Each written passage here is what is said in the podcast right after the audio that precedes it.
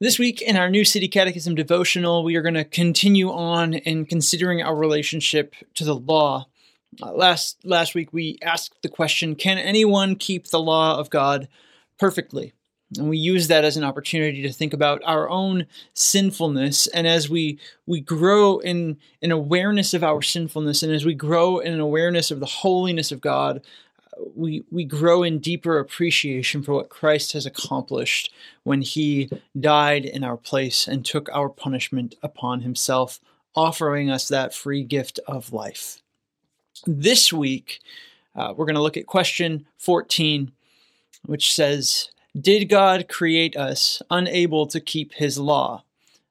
The answer no. But because of the disobedience of our first parents, Adam and Eve, all of creation is fallen. We are all born in sin and guilt, corrupt in our nature and unable to keep God's law. Romans 5:12 then is the passage they use. Therefore just as sin came into the world through one man and death through sin, and so death spread to all men because all sinned. What I'd like to do this week is is think about this kind of from two perspectives. Um, they're interconnected, but two ideas. First question What does this reality mean for our spiritual growth? The reality that no one, uh, or that we weren't created unable to keep the law, but because of sin and our fallen nature, we cannot keep the law. So what does what does that mean for our spiritual growth? And then what does that mean in terms of our outreach and evangelism? How how does that impact and shape then how we share the gospel with those who do not know Christ. So that's those are kind of the two avenues through which I want to think about this. Our own spiritual growth and and our ability to do what God has called us to do in light of the reality of our fallen nature. And then second, what does that mean for our outreach and evangelism?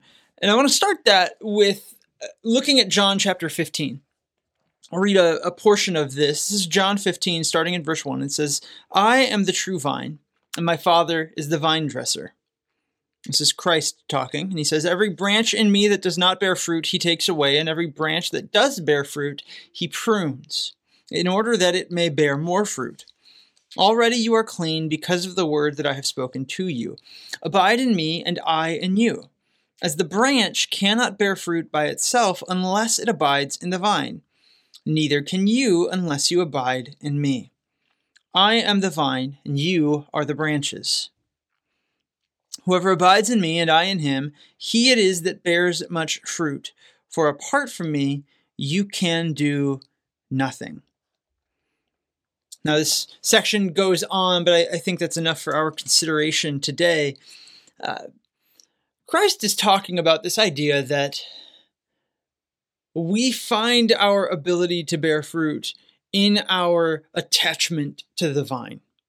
We, we must abide in the vine because apart from the vine, we can't do anything. As he says in verse 4 Abide in me and I in you.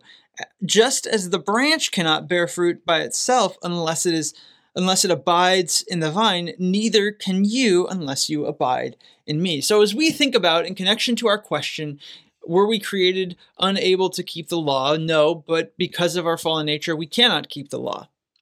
Um, Christ is reminding that a, branch cannot bear fruit, right? A, a branch separated from the tree, separated from the vine, can't bear fruit.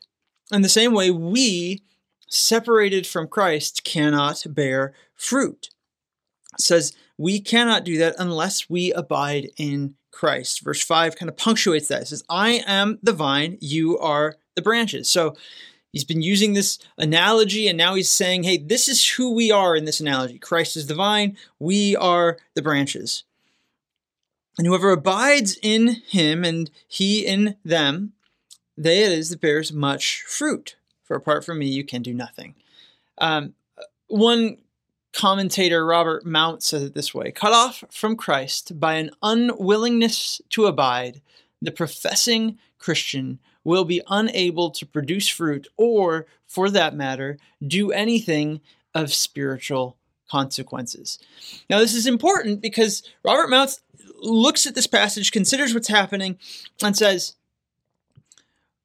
this isn't just about non-believers and believers and not non-believers not being able to do anything. He's saying the professing Christian who is unwilling to abide in Christ will be unable to produce fruit or for that matter do anything of spiritual consequence. And so if we as believers are not abiding regularly in Christ, our ability to do something of spiritual consequence to use Robert Mounce's phrase or or to bear much fruit, as John writes, if we are not abiding in Christ, we cannot do that.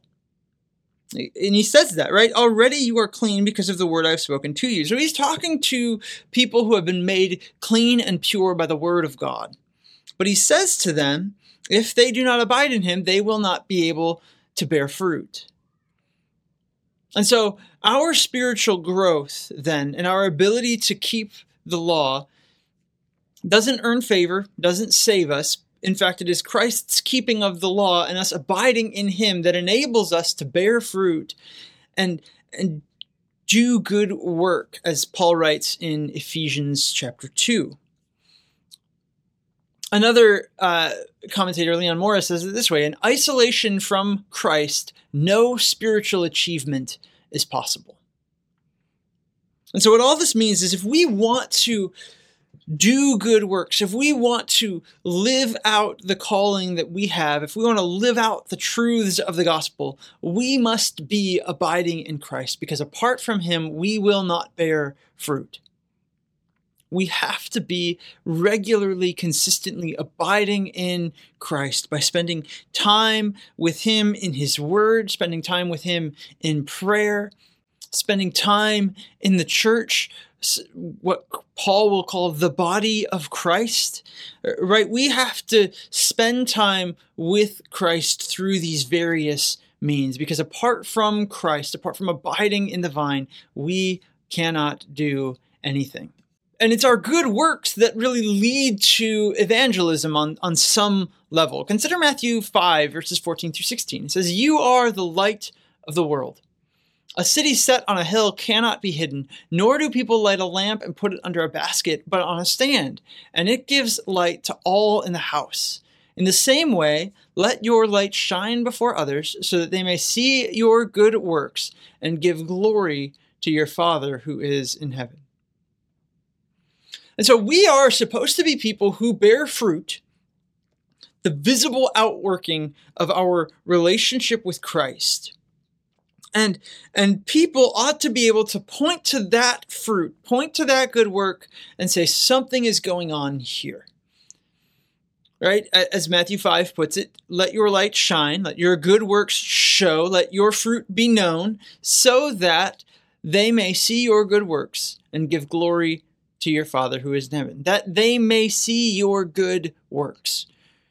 And so we're not supposed to practice our relationship with Christ in private. It is not merely a personal thing. It has deeply personal implications, and God is absolutely a personal God who saves individuals and, and, and interacts with them uniquely. But our personal faith has wide reaching and more corporate implications. We are to let others see our good works, not that we may boast in what we have done, but that they may see us and it points to God.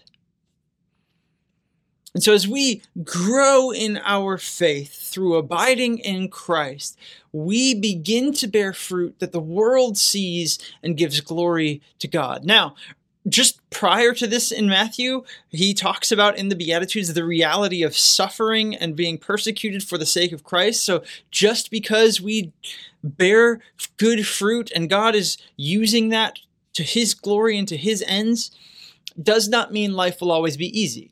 Matthew acknowledges that just before this, but that does not change the fact that we are to bear fruit and that others will see that fruit and they will give glory to God in heaven. And this kind of leads naturally into our thinking about how does this question apply to evangelism and outreach. And one of the things that's interesting to me as as a believer, and I've experienced this myself, is that I will get frustrated at the world for being worldly. Right? As a believer, I will look at it and say, this doesn't make any sense. Why do they think this is a good idea? Why is this what's being upheld as something good and right? And I get frustrated. I get angry at the world for being worldly. And I shouldn't be surprised that their framework, the, those who are not professing believers, who are not followers of Christ, I should not be surprised that their framework is different than mine that what they deem as good and right and acceptable is not what I would call good and right and acceptable as I see God revealing these things in His Word. And I think uh, 1 Corinthians 2 can help unpack this a little bit. 1 Corinthians 2:14 says the natural person does not accept the things of the spirit of God for they are folly to him and he is not able to understand them because they are spiritually discerned.